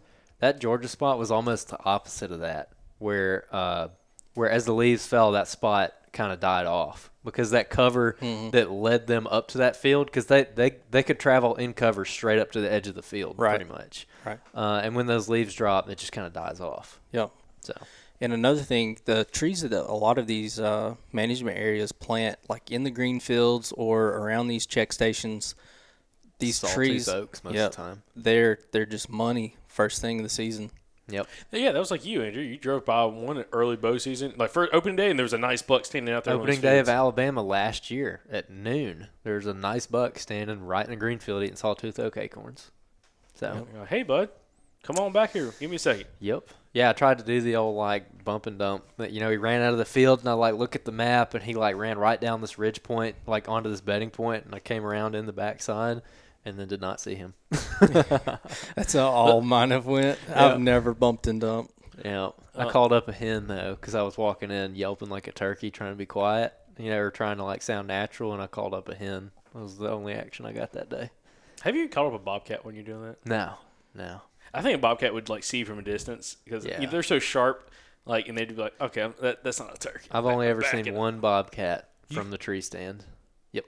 Really? Really? In my whole life. Yep. Holy cow! I don't know. When, oh my gosh! I've got And I and I didn't shoot it because I had a seven mag, and I was like, I really only want to shoot this thing for the pelt. Now I want to eat one after eating that mountain lion. son. Yeah, absolutely. It was really good. Um, but yeah, I had the seven mag, so I didn't shoot it. But it came by me in the dark, and I, I heard it. It was That- weird. That'd be a problem too. Well, well, no. well, it came by me in the dark, and I could hear it, and it, it would like walk, and it would stop, Are and on then the, are you on the ground or in the tree? I'm in a tree, and then I would hear it again, and it would be like over here, and I'm like, how in the world? And then it got to be daylight, and I was like, that must have been some kind of deer that's like somehow slipped through here, and then it came back after daylight, and it it came down a little hill and jumped on a log and like walked across the log. I was like, oh, that's why I didn't hear you. But it was like right beneath me. It was really cool. They like walking across those like blowdowns. Oh, and, dude, they're um, so cool. They're so yeah. cool. They're I- so slick. So I had a hunt on one of these pieces of public land. When the the first year I ever hunted out there, I had four bobcats come in Uh, to my awesome. tree. Oh, it was awesome. I'm like, Packing up on you. no, no, no, it, no. It was three males fighting for a female. Oh, I bet that got loud. dude, and they were on my tree. Bro, so like, dude, I'm sitting there, dude. I'm like, I think I might have been a freshman in college maybe when this happened, and uh, sitting. It was a tree. It was uh, kind of a, a real steep SMZ that kind of ramped to an older cutover. Uh, this cutover, it, the pines I think at the time were probably I don't know six years old maybe at the time. Uh, they're way aged out now. Um, actually, it's one of the spots I've ran cameras previously in, in the past. But anyways, got in this spot, climbed up this tree, and I was kind of hunting some white oaks in the area. And uh, it was morning hunt, early season. It was like October, probably like twentieth, and uh, I heard some stuff running. I had seen some deer that morning, and I was kind of sitting in a little bowl, and I looked across, and I heard something running. It's like, and I got my bow ready. I was like, oh man, this this gonna be some deer running in here, trying to feed under these white oaks, and uh, I looked over, and I'm like, what the heck is that, dude? And I see like you know pretty good sized bobcats, and it's one running down the hill, and there's three on her like nobody. Dude, she, and she was she was really she was bigger than them. She was she was a really good sized bobcat because you know some, sometimes you see a bobcat I'm like that thing is so little, little kitty, but yeah. this one like she was she would have been an awesome mount. Okay, but anyways, she comes down and there's three bobcats and they are like one of them grabs the other one by the back of the leg, dude, and it starts they start going at it and it sounds like hellacious, just all kinds of noise. What are you what are you laughing at, man? All right, Just keep go- going. He's on the same wavelength as All right. me. You're All right. not. All right, you're trying to tell your story. Go All right, children. Anyways, but yeah, they, they come down there and uh, finally get to the uh, the base of the tree. Two of the males are fighting. The other male chases the female up my tree, and she gets. I'm in a climb route, probably I don't know, like 18 feet up, 20 feet up, and she gets up and she like I'm looking at her, she's looking at me, she's like 12 feet up, and she's like, okay, I'm not going up any farther. And then the male like swatted her, and she like jumped off and ran over, and I tried to shoot one of them, and I was I was I was picturing how I was gonna get this thing mounted. I was like, it's dead, it's 12 yards, and I'm like, she like it walks out from behind the tree, it's like standing there perfectly, just slowly walking broadside, and I go to shoot and just I mean pull the shot, shoot Left right, it. yeah, shoot right over the top of it, and it doesn't even move, it just stands there and I try to grab another arrow. They look up at me and they're like, "Okay, we're gonna go to the other hillside." And then they ran up the other hillside. but it was four bobcats. I was like, "Oh my god, this is wild!" But I've never seen more than one at one time after that. So, but I've, I've, I've seen multiple other ones. Yeah, man, I never seen him for some reason. Um, You, you ain't, you ain't hunting those good spots though. I don't know. I'm not hunting good bobcat spots. Yeah, I got some good footage. Uh, what two years ago up on Skyline? A Black Panther. No, it was bobcats. It was three of them. Oh, th- see, Yeah. look, th- three of them. They're slipping through. You better Yeah, watch bobcat out. spot. You better watch out. Michael, what's this quote? Yeah, what's this? Yeah, I want to bring you on to this quote. What, so, what's the quote from? From the last episode that we did with PK? Okay. You know, you told me to go back and listen to it. That Two- way I could refresh myself. Two sixty one. Yeah, so I, I was jotting down some stuff, and this one really stuck out to me. It said, uh, "If you hunt," I'm paraphrasing here because I was driving and trying to text this note at the same time. So, anyways, um, but it says basically, if you hunt the deer the same way, you'll get the same results. And I was like, hmm. You need to sit there and think on that one for a little while. Like, Yep. I mean, if you're not being successful, maybe because you're hunting the same exact way you've always been hunting. So basically, just you know, and then Jacob followed up with something. He had a good quote. He's he basically said he said, um, "Don't don't place limitations on your mindset." Yeah. Well, uh, so kind of a follow up to that is kind on the subject of doing what you've always done, or, or doing or stopping uh, whatever practice it is that's not getting you any results that you want. Uh, when do you make that call? This is the question. I, I think I'm it's not, not about. making the call. It's, it's realizing what's not working. It's not making a call. How can you make the call if you don't realize there's a problem? Well, if well, obviously there's a problem if you're not seeing If what you're not want to see. successful, right? But how how much of it is I just need to give this more time versus this is like fundamentally something that's not going to work unless I get lucky. That's a good question. I, I personally, because the way kind of I mold throughout the season, I don't see it as like that way for myself. is like I'm doing any one thing necessary. Other than there's one thing, and I'll mention in just a second. When it comes to like what I should just completely change because it's not working for me, I don't see like there's any that one thing. I think it's more like the mindset aspect of like you got to stay in the zone at all times because there's so many times I've screwed up on good deer in really really big deer because it's 9:30 in the morning. I haven't seen a deer in an hour and a half, and I'm like, oh, I'm just chilling because I'm sitting there all day, or I'm sitting there till noon, and I'm trying to buy some time, and then that buck walks through at 9:30 or 10 o'clock, And you weren't and, ready he, and for he's it. 25 yards from you. You get your bow, and you're like, crap, and he like he's through your shooting lane. It's like that kind of stuff, and it's like you can't. That comes, I think, with experience and like. You know, we've interviewed guys before that, that they're always on edge. Like they're they're not playing on their phones, or they say they don't. Yeah. Uh, they're they're not reading Well- books. They're like your mindset's I'm here to kill a deer. Right. Well, I'll tell you my how my morning hunts usually go. Like my morning hunt usually is like from basically first light to about seven a.m. You know, or maybe even less than seven a.m. I'm looking for a buck. I'm on. I'm you know I'm scanning. I'm listening. Usually from like seven to eight is usually a lull time for me. And I'll bring out the phone and I'll spend more time on my phone and just keep my ears peeled. And then from eight to nine, I'm I'm back scanning because that's usually when what I see is when the does are usually moving through. Mm-hmm. And then from nine to ten is almost always dead. Nine to ten, I'll pick up the phone again. You know, I'll be looking at you know different maps and stuff like that. Still keeping my ears you know open and uh, and eyes. And um, then from that, basically, at ten to eleven, 10 to 10.30 really is still a little bit slow but if i'm going to see a buck usually it starts like around that 10.30 time period 10.30 well and usually like around 10 i'll start throwing out some grunts just to see if i can get something coaxed to me because i know they're about to be up on their feet Even early season. A- anytime yeah That's all. That's why I want to ask yeah, that. Yeah. yeah, anytime, anytime, but more once the leaves fall, because I don't know, I just feel like the deer are not moving quite as far to me, in my opinion. Um, they're sticking, you know, a lot tighter to cover, and if I can pull it out a little bit, then you know I'll do that. So I usually do that like around ten o'clock is when I'll throw out a few little contact grunts, just because I know that that's typical time for for bucks to start moving Yeah. and I'll do that all the way up until you know midday some somewhere you know if I'm hunting midday Also, I'll say it plays a factor of what kind of habitat you're hunting because the, the the hunt I'm thinking of that I screwed up on a really large deer uh, back in 2019. It was on, it was like October, like first week of October, and um, you know, was hunting in Tennessee, and it was hunting a spot where I had some background noise because I had water behind me, and uh, it drowned out a lot of sound. Like I, the, the, I had multiple deer come in that morning that I did not hear, and they were like on top of me. That it was leaves on, so the, the first time you see them, they're 18 yards. You're like, oh shit. You're like, oh, they're they're right here, dude. And the problem was was messing on the phone, had that little background noise. Wind was kind of blowing a little bit, birds were chirping a little bit. And it's like again, like nine thirty in the morning, it starts getting it's warmer now. Thermals are starting to rise, get that wind kind of a little bit higher up in the in the treetops. And I just look up, dude, and there's this a giant. There he is. Is a giant buck, and he's walking 25 yards, completely broadside, massive, just going right to left, J hooking up to his bed. And by the time I got my bow, he had already J hooked. I'm looking at his butt, and he's going through cover, and he's going straight away from me, up Yeah. into the wind. Bummer. so that's one reason why I actually stopped hunting off the ground as much because you know I dedicated a full season to hunting off the ground uh, like a complete season and that was one of the main factors for me not hunting on the ground anymore is because when I was on the ground the sound from the water it made it to where I couldn't distinguish sounds that I heard. I couldn't tell which direction they were coming from. And being elevated, you're away from that, and you've got like a 360 degree. You, know, you can listen you all can around. you can listen all around versus being on the ground.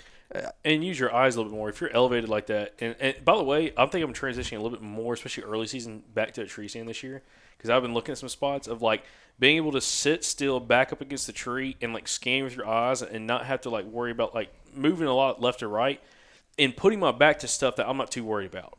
Okay, mm-hmm. instead of like with the the saddle aspect, I had a couple situations early season where uh, you know deer coming out really quickly on a weak side and just not be able to get the shot off. And there's too much move. I can't get the moving off. We're like in the stand, especially being able to kind of have my back up against a tree and kind of watching like traditional how we always hunt. Um, being able to you know have a better kind of visual of kind of like directly what I'm looking into, but also in the situation if I do have a deer come up behind me, having that tree still in between me and them to be able to kind of get up and get turned around. Or another thing, I'm gonna stand a lot more. Like I used to when I used to sit in a uh, tree stand, I used to sat a lot more. Dude, I'm just gonna stand. I have no issue standing at all and just leaning up against that tree and just being ready at all times. Because again, you never know when can, something can happen, and not having any kind of like obstructing, you know, your view or not really your view, but just like getting in the way of being able to get a shot. Because the thing is, on a, on a stand, just being able to pivot in any direction, you know, nice and slow to be able to get your shot off is a huge factor. I think. Um, Yeah. And uh, there's a, there's a couple situations and a couple spots I've looked at. I'm like, definitely I'm taking one of the stands in with me this year. So Yeah, I, I'm. I actually was thinking the same thing. I'm pretty eager about uh, using a climber early season in the spots that I can, um, and I, I'm kind of considering buying another lock on for that same reason. Because, uh, again, the saddle, I feel like I've gone kind of full circle with it. It, it has its purpose, but it's not like this great end all be all. It's It's like a tool for a specific situation. if I'm going, this, this is the way I look at the saddle. If you're going in and you have no idea where you're going to set up, I like the saddle because it's lightweight. yeah, I, yeah, It's I like agree. you just I throw it all in my backpack. I don't have anything hanging off. But if I'm going in with a purpose, and I, two situations, the climber comes in one and the lock on's in the other. If it's a rut, if it's a rut hunt, and I know I'm hunting a spot where I'm looking into a cutover, and I need to get up high, and I know Climber. and there's a tree. I don't care what it's going to take. I'm packing a climber in. Yeah. I'm, I'm like that lone wolf climber. That's what I'm packing in on the backpack frame, and I'm just slipping through there, and that's what I'm going to use Yep. also in the situation if it's kind of early season and I know there's some thick cover I'm going to hunt and I want to put my back to whatever the obstacle is and I want to kind of watch out towards that thick cover.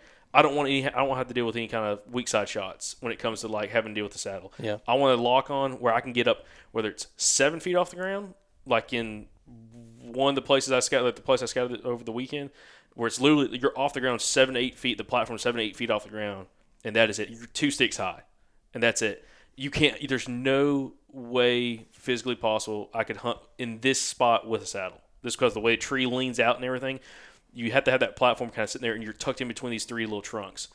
Um, and it's like having those kind of ways where you can kind of hunt and always be ready and just be set up. I mean, there's everything's like a tool, tool bag. It's like all these different skills. There's different things that you can do to have a tool in your tool bag to pull out for any situation. And that's the way it's like I'm not going to limit myself with any one way. I'm not just going to use a climber. I'm not just going to use a saddle. I'm not going to use a, a lock on. I'm going to hunt off the ground some this year too. I'm going to use a bunch of different things along with the different tactics and skill sets to be able to make sure I can mold to whatever the situation allows. Yep. So when we go to when we go to Missouri, I'm taking a climber, I'm taking a lock on, a, a, like a lock on limit, a little backpack. Uh, I'm not going to take a cast stand. I don't want to deal with that. And then the saddle. And then I'm also going to take a suit, be able to hunt off the ground. I'm going to have all that just for whatever the situation is. Not limiting your mind. Yeah. Your mindset. Like that's the thing. It's like you know everybody's like, oh man, you know people talk bad about people with climbers. Like, oh man, well you know you're limited where you're hunting. Well, if I know where I'm going and I know exactly the tree I'm getting in, and I know I can get in the climber, why, why not take the climber? And it's like again, oh man, I'm going to use a lock on because it's cool, and I'm using sticks and climb up, or I'm using a saddle because it's cool. There are some times when there's other pieces of equipment that's more effective, and there's a reason why they've been around for so long. It's when you're going mm-hmm. with a mission and you know where you're going. Now, if you're going in blind, I'm not taking a climber. There's there's no way unless it's a unless it's a habitat type, big mature pines that I know without a shadow of doubt I'm gonna be able to get up and I'm hunting with a rifle. If I'm hunting with a bow, I'm not doing it. Yeah. Yeah. So Yeah. Um, the whole ground hunting thing, not limiting your mind, I'm thinking about it more and more, especially after re- I, I was rewatching a bunch of hunting public videos where like Zach and them are just like nailing bucks off the ground, and it looks so fun. But it, it, it's also like they're just inserting themselves into like a situation that they wouldn't be in, you know, if if they didn't have the confidence to try it. If the, for the thing with me with ground hunting, this is talking bow. Like uh, I ground hunt most of the time with a rifle, um, but with a bow, I'm just like, oh, I don't know if I could get drawn, and I'm like, well, you know, if I don't go in there and try, I know I'm not going to kill it. And this new place that, Right. you know, I've been map scouting a whole bunch, dude. Those trails, seeing it in that savannah in that Dude, grass. I, I, I want a glass of deer, and that we're gonna go hunt there early season. Yeah, I, I want to go like like let's get the spot and scope out and glass up some deer. I'm pumped. Well, to that point, I mean, you're not going to know until you do it. Mm-hmm. You know, and putting yourself in that situation, even if you do fail, it could still be better than sitting back in a place where you could get a stand and you could draw your bow, but you're not seeing any deer. Yep. So I mean, you got to look at the trade-offs. You know, you know the, the full spectrum. You know of of what's going on.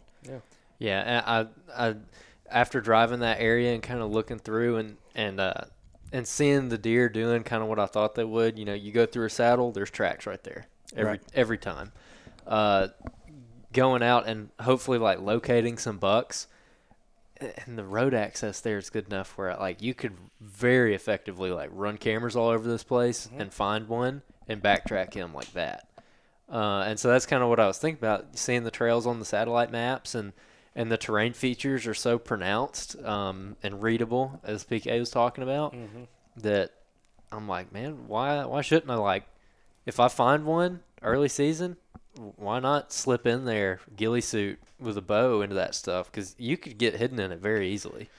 My, my thing is when it hunt, comes to hunting off the ground, is the noise factor of like, okay, you're gonna hunt off the ground, of like, you know, Mike, you talked about this, like clearing out the ground. Like, you, there's certain things, there's steps that you've got to do to put yourself in the highest. You don't just sit on the ground. Like, there's Yeah. certain things you need to do to make sure you're like in the right spot, and also make sure you can draw back and everything without making excess noise. Brush up against a bunch of stuff, all that kind of mm-hmm. stuff. Because I've hunted off the ground before, and it's like when you have a lot of cover around you, you're like, oh, dude, I'm hidden. But then you try to draw your bow, and like, like to practice, and you're like, there's no way because I'm going to make so much noise brush up against the grass or whatever else. So you gotta like, Yeah. you gotta make, sh- you gotta come in with the mindset. If I'm hunting off the ground, you gotta like, you gotta prep your little spot when you get set You gotta up. have something you Well- could maybe draw behind and then come up over or something And like I think that. prepping your spot can actually be beneficial. I mean, like we talked before, those kind of unique or mysterious sounds makes the deer curious. And what I do a lot of times is I'll intentionally make more noise. You know, scraping like almost like I'm making a scrape. I'll scrape out an area, you know, in the strokes like a deer would would typically be making a scrape himself. And you know, I may even in certain situations, depending on the time of day I'm going in, throw out a grunt or something like that. Make it sound like I'm rubbing bark on a tree and making a scrape, because I mean that's a sound that they're used to. That's the thing. We were looking at all those thermal hubs, and like where a buck could easily like lay up in one of these crow's feet, and like and and be on a point or be down in it, and be catching all those thermals. And the advantage of that area where instead of that habitat transition being right there on that military crest, where they they cut slap down to the bottom and there's no SMZ. Well, that's like that removes like a barrier for you where he might still be laying there, but now instead of crawling through like a briar choked edge, you're slipping through like a grassland basically to get close to him. And I could see like getting very close to him. Mm-hmm. So I don't know. It, it kind of opens up. It's like a new exciting thing, and I'm so excited about it. I'm ready so to roll. one thing you definitely need to do is keep driving the roads, and that's what I usually will do when we're talking about like going on these different WMAs or something like that, or an out-of-state trip. That's like the number one thing that I think is most beneficial, at least in my opinion, is driving the roads. And the time, like a lot of people don't think to drive these roads before daylight, but I find a lot of deer either feeding on the edge, you know, under a, like a light next to somebody's house or something like that, mm-hmm. or crossing the roads, you know, like between like four and five in the morning. Yeah. Uh, you know, driving in the night sometimes. Um, just think about like how long it would take for like the traffic to die down in these areas. Like if you're going out at night, like in the evening, and give them a couple of hours to feel comfortable, like going to those spots, and then go drive the roads. It may be ten o'clock at night before you ever see them there, but you know if you go drive those times, you know when people typically aren't out there driving around, you can locate a lot of these deer just on the side of the road just by driving. And mm-hmm. so once you locate those those areas, then you can kind of key in on where you think the bedding might be located around that. Yeah, that's one thing that I've been wanting to do with this property because it's I haven't had a chance to like really break down like a brand new area in a while, and so it's really exciting. And I'm like, I want to go into this as a blank slate, and I don't even want to walk into anything until I drive all the roads. Like I want to drive every single road, find some tracks, you know. And it looks like those roads are killer for locating Oh, they tracks are. and crossings. They're It- it's- perfect. it- Yeah. So the cool thing about that property is you could literally cut tracks on one side, and if you had something like a good way to measure that track and get a good image of that track, you could literally drive around to another road and see if you can catch him coming from valley to valley to valley. Oh, especially, Oh, yes. especially during the rut. Now that's right now not so much, but like during the rut, I feel like that's that would be very very interesting to see if you can kind of correlate that and kind of put that big pattern together of also like where these kind of hubs of travel and also not the like this uh, these saddles that these other you know just deer in general are using, but where are these mature bucks crossing at? Because are the mature bucks crossing with these other deer, or are they crossing farther down?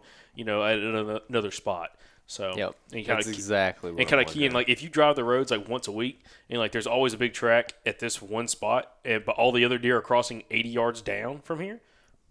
What is his travel course of travel, and where's he coming from? Where's he going compared to all the other deer? Yeah. And how's he kind of mirroring them? That's another thing we talked about. Um, who was uh, well Paul? Paul talked about like sometimes like these mature bucks will just be like off the edge of like somewhere all these other deer are at. We And I- talked about it with Tony and Tony Myers. Myers talked about it too.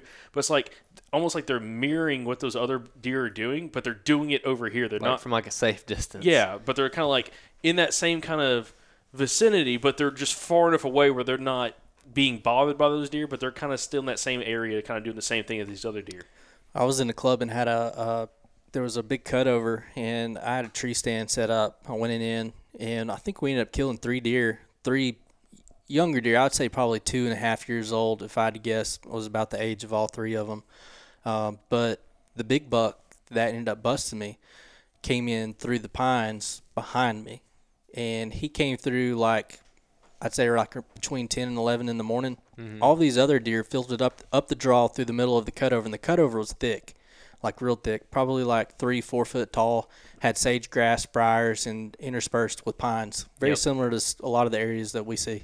Um, and he he never went through chasing after those does like the younger bucks. He came through later in the morning, was downwind of where they came through, and just cutting that edge, almost like an inside corner, like you know, um, just cutting that inside corner. You know, probably about 20 yards off the edge, cause I was right on the edge. That way I could see out in there.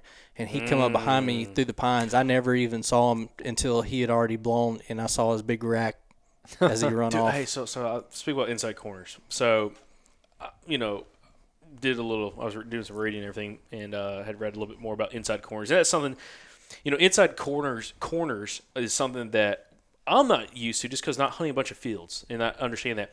But I feel like you can hunt inside corners on these super fresh cutovers. Yeah. Like if you had some dense cover close by, and I feel like it would be dynamite. I had never thought about it until you, that you kind of brought that up because I was trying to figure out how can you hunt inside corners down here, and um, just kind of give people. Uh, Maybe listeners are like, "What the heck is an inside corner? How? What is that?" It's like the best way to describe it is like in a field. If you have like a rectangle field, or just like a, a square field and there's timber uh, say you know the field on the north side of the field the north side and the east side of the field there's timber and there's a corner there so you have on the east side of the field there's timber and it wraps around to the north side of the field that corner right there hunting the inside corner hunting just inside that corner there, the Bucks are going to cut across that uh, when they kind of uh, are you know are either running during the rut or just as mode of travel because they don't want to expose themselves necessarily to uh, say like there's a roadway or just an open field. They're going to stay inside that cover as they go around it. It's an excellent funnel point, you know, inside that kind of habitat. But instead of doing that in like ag country or field country, doing that around like a super fresh cutover. Yeah. And it's like, okay, those deer aren't going to walk out into that, but they're going to walk that edge. They're going to walk just inside that edge, cutting that corner as they're going from one habitat to the other habitat. Right. I like it. And if you can, uh, if you can put that together with some kind of bluff inside the woods or you That's know a creek cheating. or It's just- something like it's that, Cheating, bro. yeah, It's getting easy. Yeah. Uh, and that's also place to put a trail camera too. If you Oh, have something yeah. like that, that Oh, would yeah. be money. Um, and there's something else we are talking about, like the whole mindset, just like the whole idea, like don't limit your mindset when it comes to everything, and don't get so stuck in your way. Always be learning. Always be asking why. Always be learning, and don't. You know, there's some guys I know, you know, that kill some really big deer, and I, dude, if you kill big deer, you say whatever you want. Okay, I'll, I'll, I'll listen to it and just see if there's any takeaways. But the thing is, is there's always something to learn. And I've had some guys straight up tell me, like, dude, I don't need to learn anything else from anybody else. You know, I, I know what I'm doing. I'm successful with what I do. I, I could care less about other people's opinions. I'm like, that's all right. Okay. But you have a wall. I, listen, you got a good wall. I'll, I'll, I'll honor that. Yep. But for the majority of us, it's also just constantly trying to figure out, you know, how can I make myself better? It's like with anything in life. How can I make myself better? And also make sure you surround yourself with people that are kind of wanting to do the same goals. So when it comes to deer hunting, it seems like everybody's like it's everything's going towards like not to like use this phrase it's been used a whole bunch, but like I want to be like a lone wolf. I want to be like a a, a lone hunter. And it's like there's so much more in like the camaraderie of like having a group of guys that not only Mm-hmm. all love the deer hunt, but you're all you're all trying to grow as like woodsmen and outdoorsmen and try Yeah. to get better at it. And it's not like oh we're going down to the to the, the hunting camp whatever and we're just sharing camp and having fun drinking beer. But it's like okay well, how can we all get better at what we're trying to do whether we're all hunting the same property or not and feed off each other instead of like you just being by yourself and like oh crap what am I doing like Yeah. how can I get better because I have nobody around me. Go find those people, dude. Yeah, Yeah. man. Talk to these successful hunters. You know, the the older generation. I mean, they have a lot to teach, and you may, you know, be set in your ways and not be open minded, but really go into these conversations with some of these people with an open mind because you can always learn something. Yeah, one thing I love about especially like this is like I'm a very curious person. Like and I'm a very passionate person. And when someone's very passionate about what they do and they're very excited about it and they're they're very um, especially if they're successful, I'm eager to learn and mm-hmm. just and just be curious of like what makes them tick. And that's the thing is like not everybody's like that, but like having that perspective of when you're trying to have these conversations, you're trying to grow is like what am I doing wrong? You got to think about like what are you doing and what results are you getting from that, and then per some of these other successful hunters you're talking about or you're hearing from that maybe hunt the same kind of habitat type, how can you implement and change maybe something small that you're doing to better put yourself in better odds? You know, one thing uh, we talked about this earlier about like what would I change? Y'all asked me like what would I change, whatever. The one thing I would want to work on personally for myself is exit routes. Entrant routes, I feel like I, pa- I pay a lot Oh, of attention. me too. Listen, I, I think I pay a lot of attention to entrance routes. Like, I'm going to get in super clean, and I, I feel like Except I for do that time I'd sent you that spot and you walked right through the bedding area. don't want to talk about that one. That was the one that came to mind. I was like, let's not talk about that. um, but anyways, but exit routes, I always feel like I don't really pay attention to them. I make shortcuts and stuff like that, and it's like I go in with the mindset I'm going to kill in the first time in, and a lot of times you just don't. You know, especially early season, you might not kill in the first time, but it's a good spot. You might have seen some deer. If you don't have a good exit route and an exit strategy, you're gonna blow that area out. And like, okay, it was a one-time deal because you're gonna go back in there. You're not gonna see crap because all the does that were in there were educated, and any bucks that's in the area is like, hey, I know what's going on too. So it's like that's one thing I could work on personally is like focusing on those exit routes, how to get out clean instead of just worrying about getting in clean. Um, gosh, I'm the same way, man. I go blowing out of there when I get out of the tree. I'm like hungry. Dude, Andrew's terrible. He's like I'm the throwing crap, worst, crap, throwing stuff together. It sounds like someone's working on a motor, working on their car out there, banging crap together. Man, he's slapping sticks. I remember one time. Remember when we had the the running with that real big deer? He was like under the moonlight while we were stuck. Uh, there's a uh, there- there's a there's a there's something that we were hunting a funnel. We were hunting a big bench. And there's a spot that you had recently. Oh, you, yeah. You had a run in with a really big deer. Oh, man, And I we went in with our that. bows. We hung in the stand, and we get set up in the spot. This big bench that these that these deer were crossing on, and uh, had a had a young buck come by us, uh, kind of early in the early in the evening, and then it got dark, and we're like kind of you know we're ch- chatting up in the tree. We're pretty high up, dude. We took like my four sticks, your three sticks. We were high as We were hell. in this tree. way up a Oak- this tree. big old oak tree, and uh, looking over this bench. Man, that was a And- good spot. I know, and we're like trying, and we've never been back there. We've never been back in that spot. I hunted it with JT with a rifle a couple times. no, but you never been Again, back. that is another big giant funnel that or big giant saddle that cuts one of those big ridges into. Yep. Another one of those spots. But anyways, we're co- trying to come out of the tree, and it's a full moon that night, and or close to a full moon, and like you can see everything. Like after the like we sat in the tree because we, we were worried about deer kind of coming through, and and we sat there too long. we, we were sitting there. It's probably been like 15, 20 minutes, and it's been dark for like 15, 20 minutes. I'm like, okay, let's like die down. We're just chatting in the tree, like real quiet, and then we hear. Shh, Just you and- hear it and you're like, that's a buck. and we're like, and I'm like, shit, and I'm like, dude, and like, and the thermals are dropping and everything, and like the the way the bench the bench like rolls around this ridge, and it's on the other side of the ridge, and there's like some rocks right there, and like it's coming around. I'm like, oh crap, and like you can kind of see the rocks, but I'm like, and like, and I'm like, oh dude, I'm, I'm I start getting chills thinking about it, dude, and we're sitting there, and all of a sudden that buck. We didn't, we didn't know it was a buck, but it was just like one deer, and he just walks, and he, I'm looking down in like the moonlight and everything. I can kind of see through the trees, and I see a body move, and all of a sudden I just see his frame. I don't see the tines, I just see like his main beams, and I'm like, oh my god, yeah, and I had the binoculars and I glassed him up because you can still see he's pretty good. he's like 35 yards from I, us. f- I flipped when I looked through the binos, dude, because he's a big buck. Like he was a nice one, and I was like, oh my gosh. Yeah, he- yeah, and I was like, and you could just, I mean, in the moonlight, you could just see his frame, uh, like to see his main beams. I'm like, oh my god, dude. Andrew's like, it's a big deer. I'm like, yeah, it's a big deer. Man, oh my gosh. And then, but see, we, we just sat there and he just kind of kept. He crossed the bench. He just kept going. Never, I never smelt us or never act like he did. Even though I'm guarantee our thermals were dropping. Like I think he smelled us. There, the way Well- that it the way that it went right there, the or the hill kind of went down and made like like, a a, little bowl. bowl. It's- and he swung around the top side, so he never smelled us because I think our thermals were sitting right there, just pooling, and he went right above that pool. yeah, absolutely. Maybe it was it was an interesting hunt. So Well, I've sat in uh, I've sat in a tree stand um, waiting for deer to move out, you know, clear out, and um, I think you can get away with more the later it gets, like into the darkness. Like, uh, you know, before dark, I feel like it's it's really touchy, but especially if you've already had deer come by, and you're still sitting there and haven't been busted yet. Uh, I guess I don't know. I guess that I don't know. what are you doing, man? Well, because that makes perfect sense. What I'm just saying, I- if deer made it by and you didn't get blown out already, then of course that's going to work. But do you understand what I'm saying? Yeah, Yeah, I. I get Yeah. what you're saying. No, but, see, But- I, I've done that before. It's like if you stay in the tree, especially like thirty minutes after like after sun go, after legal time, you stay in there thirty minutes and then get down. Deer could be coming around you, and it's like They're I've- not spooked. No, they're like Yeah. it's it's like they have the full advantage, and they're like it's like they don't sense the presence, or they don't sense the danger like it is Right. if it's right at dark, where it's Yeah. like twilight, or if it's still daylight. Same thing in Right. the mornings. Yeah, and, and Glenn's uh, uh, Glenn Solomon talked a lot about that too.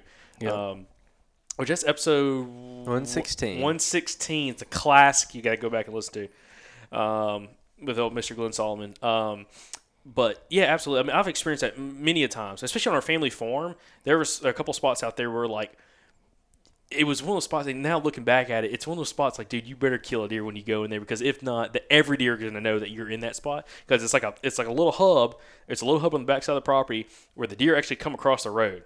And how we get to that property is um, is actually the property line uh, comes up to this little dirt road on the backside of the property. This is a family farm, and we normally we get dropped off there and just walk the corner of the property down in, and then get up in a pine tree, and you're only going in like 60 yards, 80 yards, and all these deer funnel through this one spot, and there's a bunch of red oaks. The problem is when you're hunting there, they like to come. They like to if you don't shoot one, they like to linger for a while, and then they kind of mm-hmm. keep on easing down to a big field. And the thing is, what we learned there, and this is kind of just growing up, like you just had to sit there and just like let them do their thing. And if they didn't blow at you, like, again before it was dark, they would get down one of you and they they wouldn't blow like, and it's just like they would stand there and then they kind of feed and they ease off. And Right. just all kind of ease. All the does would ease off. Young bucks would ease off. then you at one point you just climb down the tree, slip out. Don't use a headlamp. Just slip on out, dude. And it's like no big deal. Yeah. Well, I mean, but then you're on the ground. There's ground sitting, all that kind of stuff. But it's like you didn't necessarily spook them big time Right. while you're in the tree. They did. Yeah, they didn't have that association. I guess. Yeah, absolutely. Um, but uh, man, there was something else we were talking about this outro. Oh, dude, that scouting trip. I want to talk about this big old buck trek I found, man. Um, so I went scouting on a on a piece of public land I haven't been to in a few years. Um, and it's uh, a mix of agriculture, so some ag on the property and everything else.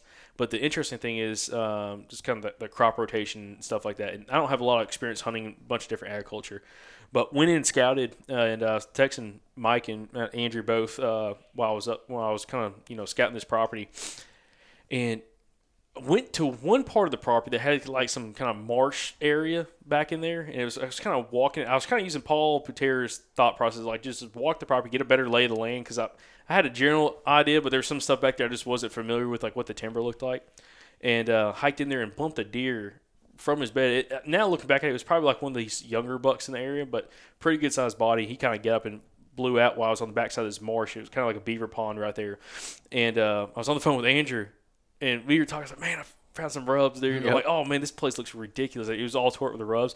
And then I heard, I look over like on the like through like these kind of you know tore up little trees, and I see like a buck just running off. I kind of get an idea of his frame, but nothing crazy. I just see his body. He runs off. I'm like, man, I just jumped a buck. He's like, oh man, we'll go over there and you know try to find his bed, whatever. And kind of eased over. And to be honest, I didn't find like a bunch of crazy signs. I found like his tracks. His tracks weren't that big and uh, kind of went down and was walking along this little waterway. I didn't find much of sign. It wasn't very impressive. But back up in the field, cut like some big tracks though, like really big tracks, not far from the truck. There was actually one really big track on the backside of the truck, and I took some photos. And one of them was, you know, they're like three and a half finger tracks, uh, finger width uh, tracks, uh, which is quite large. Well, the next day I come back out there, and uh, in the same spot early morning. Got there like at you know six thirty or so. Was, you know after just after daylight, sun was coming up, and uh, started hiking around the other side.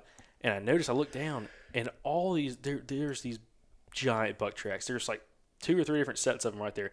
They're all coming out out through the field, uh, through the uh, through the crop, and they're going out across the road to I don't know where. There's nothing over there. It's just like mowed grass and stuff. They're just like walking over there. I'm like, that's kind of strange, but they were all coming out. I was like, man, this is weird. So I kind of wrapped around the edge, got to the backside of the field, and when I got back to the backside of the field, where the field like tapers back down, that's where all the sign was back there, where these deer were walking through this agriculture field. They were coming out to the back end of it, and uh, dude, cut this one big track, and I was actually I took some photos of it, and it's the first track I've ever seen. So I wear a size large glove, uh, so I don't have you know giant hands, um, but it was a legit like four finger, just over four finger track with Big track. huge track and uh, just walking tracking. It was I tracked him all the way back uh, to where he kind of j hooked back into this big brush pile and this thicket, and dude found one heck of a spot. It was actually him and a I think one other buck, potentially two other bucks that were going back in there. One buck that was with him had like a three and you know three and a half uh, finger width track, um, and then the other buck was very similar. But they kind of went back and they split off. It was kind of weird. Like they they left where all the Dosan the Dosan tracks all went one direction, and these bucks went another direction. They were there were no small tracks over there. It was all these big buck tracks. J hooking up into this uh, kind of thick cover and kind of bedding up into like some tall grasses and stuff. Um, and you got a tree set up there. But it was interesting because that place, um, it lays out so weird just with the habitat and everything. It's, it's different from what we're used to. Uh, but just how the Bucks were using and sticking to that cover. And one thing I noticed, you know, we did an episode with uh, Troy Pottinger uh, a few weeks ago, and then we did one with him last year, uh, which is like I think it's episode the one from last year, is like 178, I think. Um, and he talked about these mature bucks liking to stick, and they're like kind of a, a big wood setting, liking to stick to cover and habitat where it's just dimmer, it's darker. Yep. And the one thing I noticed with those tracks is outside like the agriculture field, they didn't go into any place that was like open where it was like well lit. Everything was like super thick canopy, like just Dark. shaded out. Yeah, super dark. And when I started getting like where I kind of lost the tracks and started getting to more open stuff, all those tracks disappeared. Like the big bucks, That you'd find doe tracks here. All the big buck tracks were not in those like more open areas, like inside the actual uh, the timber, which was very very interesting. Uh, but anyway, I got super excited. I was up there, dude. I was like, man, I'm so excited for this season, and attempted to try to go hunt up there, and then uh, found a, another really interesting um, crossing in the backside of a creek where they were coming off one point, going across the beaver dam. This is on another property kind of farther down, but they came across a creek. Uh, came all these deer were dumping off a point, hitting a beaver dam, going out to this little island, and then going out to like a main the mainland on the other side again, which is kind of crazy. That spot's pretty cool on yeah, the map. yeah. I told PK about that. He's like, dude. He's like, I'll tell you what. He's like, man, if I was hunting that and it was a, it was a rut spot, he said I'd be sitting out there somewhere in that marsh, Mm-hmm. catching him coming across the beaver dam. Oh yeah. And I'm like, just with a rifle. He's like, dude, it'd be it'd be on like Donkey Kong. Yeah. He's like, everybody else would be kind of up in that high high stuff, kind of like closer to access. He's like, that's where I'd probably be. Man. Good crosswind, yeah, absolutely. Gotta make Excellent. time to go hunt it. And it. see now Mike's over here on his phone, man, just just checking stuff out, man. What you got? Yeah, because there was a section I ran into two years ago, and uh, it was right across uh, that swamp, and um, it was just a cluster of rubs. And I was thinking early Well, season, right- I bet they right- were right- in there. right across the swamp. Yeah, Which swamp? Yeah, yeah, show me on the map before you describe too much of anything. Oh yeah, yeah, yeah, yeah, absolutely. So you're over there. Yeah, I thought about going over there. I thought about working over there. well, I did. That's where the cluster was, right there, Mm-hmm. right next to. Yep, I. I'm picking up what you're putting down, Yeah. my man. Picking up what you're putting down. That's why it's not a visual show right now. Yep. There'll be certain things we cannot do in a visual show. Yep. We'll have to We'll have to stop hide. We'll, we'll have to hide it from the cameras, or just blur stuff out. Absolutely. Uh, but anyways, just wanted to give that little update. But yeah, I'm very excited. I, I'm telling you, I'm, I'm more- really excited about that spot. Uh, let me ask, uh, how what is y'all's excitement level for this coming season versus like other seasons in the past? Twelve out of ten, man. Twelve out of ten. I I think for the property you scouted, I think that there's no reason we should not kill a big buck up there early season this year. There's no reason, for real. We we have enough history with it. Like we've scouted it enough, we've hunted it enough. If we put some time in, like depending on when y'all's trip is and everything. Like, but if we went in there with like three or four people and really hunt that, like someone's gonna either shoot one or miss one. I think. So I'm super excited about that.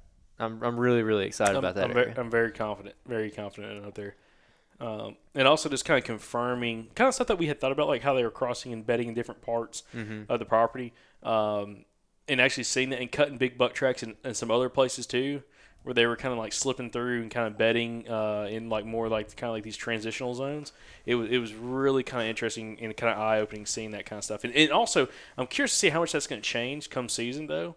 Um, but I, I know when like you know pressure gets up, they're going to do certain things, and you know kind of the spots that I, I kind of climbed a couple trees just trying to see like kind of what kind of advantage I had. They got a couple different trees that were like set up ready to go um, that Oh, are yeah. just jam up. So very very excited. But Yeah. but Mike, what about you? What's your excitement level for this season? Oh yeah, I'm excited. There's gonna be a a lot in store for this season. Yeah, I mean, dude, boy. you're, you're gonna be A lot of new areas. You'll be hunting one, two, A three, lot. at least four states. You'll be hunting. Hopefully. Hope, hopefully, Hope- Hopefully. hopefully. So Nice. that's gonna be awesome. Me too, bro. Me and Mike go four states. Andrew's gonna like, I might do just one, maybe two, Two. two. He's like, Dos. dos. Yep. I might start working out overtime. Hey man, just yeah, work a little bit during the week, man. Kind of make some cash right now, and just like, hey, come deer season, man. We're gonna You won't see old Pike for a while. yeah. but he's gonna have he's gonna have one hell of a taxidermy bill this year. yeah. Call, just gonna call it. I knocked on some wood too. Just not not, not trying to jinx him or anything. Get a bigger truck bed. Get her done. Then you gonna you gonna learn how to cape deer heads, keep it off their face when we go out to Missouri, dude. But uh, no, I'm I'm super excited. But uh, appreciate everybody that's still been listening to the podcast. Hope you you've enjoyed this outro as well, along with the uh, the main episode with PK. Again, it's been a blast. Um, again, make sure you tune in for next week's episode. Uh, just kind of keep on rocking and rolling throughout the summer. By the way, still listen to the episode, then clearly you're diehard. And I'm sure you've already probably left us a review on iTunes. But if you haven't, go to iTunes, uh, Apple Podcasts, if you're listening on that platform, which you know, per our analytics, about 70, 75% of you guys do. Uh, leave us a five star review, absolutely. And also, hey, we got some giveaways, bro. Where are they at? The Oh, the little keychains. Yeah, dude, they are. well, let's, let's talk about it, man. Maybe let's do something with the. Uh, I don't know. Do we want to base it around? Um, do we want to base it around reviews? Do you want to base it around sharing with a buddy? What do you think? Are we gonna make a post about it? What you thinking? Put you on the spot. Uh, I guess let's go with the post. Post. Okay, that'll be the so, easiest so, way. So check out sometime this week, probably on Monday or Tuesday. We're gonna make a post uh, where we got some uh, Southern Outdoorsman uh, leather tab keychain um, rings that we've got, and we actually have had them, and they're pretty freaking awesome. Anyways, Mm-hmm. kind of give those out to you guys so you can kind of be uh, repping some other Southern Outdoorsman merch before we launch some real merch, which we're super I can't for. wait till the new merch. Yeah, it's gonna- Hopefully, we're about two, three weeks out, maybe. Yeah, We'll see. Yeah, well, for yeah, yeah, for sure. It's it's exciting. I'm excited about one of the For some of it. For some of it, Yeah. it's juicy. Got a lot of stuff in the wings. Absolutely. But anyways, please share the podcast, guys, with uh with other buddies and friends and everything else. And also, by the way, if you're on social media and uh, again you see somebody maybe asking questions about maybe a specific topic that we covered on the podcast, please, if you don't mind, hey, share them share them a podcast episode number for them to go check out and, and listen to that might cover a specific topic that they're talking about or asking about. So I know y'all been fantastic, and also make sure you're on our Running Gun Whitetail Hunters page. You know, Michael unfortunately hasn't been on social media for quite a while after having his phone take a uh, take a, a little swim. It lives in Smith Yeah. Lake now. Yeah, it's down about 180 feet down. But uh, anyways, he hasn't been on social media. But if you are on social media, go check out and join our Running Gun Whitetail Hunters Facebook group, we are literally about 300 people away from breaking 40,000 members, which is pretty awesome. So uh, that's our that's our little baby over there. You can go over there and join the conversation with everything else, and you can see me make fun of myself on a weekly basis as well.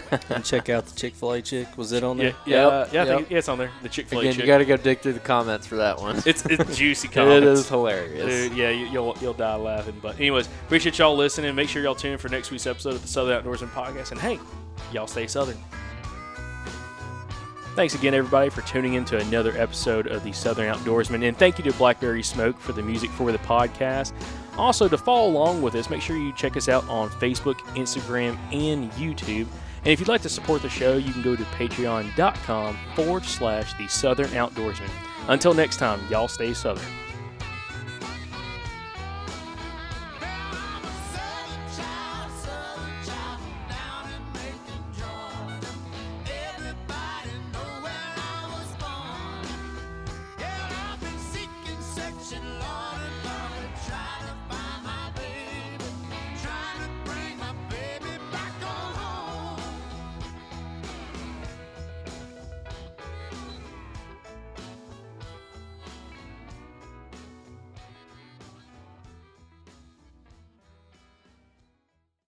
All right, guys, we're starting to get kind of close to summer here. And you know what my favorite part about summer is? The Mobile Hunters Expo. Y'all heard us talk about it a lot last year, and we actually got to meet a lot of you guys at that expo. Well, we're excited to announce we're going to be there again. This time it's going to be in Dalton, Georgia, June 28th through June 30th. We are going to be there all three days. We're going to have a bunch of past podcast guests there. We're going to have a booth where you can come by and grab some merchandise. And I'm sure we're going to be recording all kinds of podcasts there. If you're unfamiliar, the Mobile Hunters Expo is the place you need to be if you are the kind of hunter that listens to this podcast. This show was literally made for you. It is an excellent group of people that are going to be there. A lot of whitetail killers from around the southeast are going to be there. You're going to get to talk to them, shake their hand, learn from them in person, make some connections.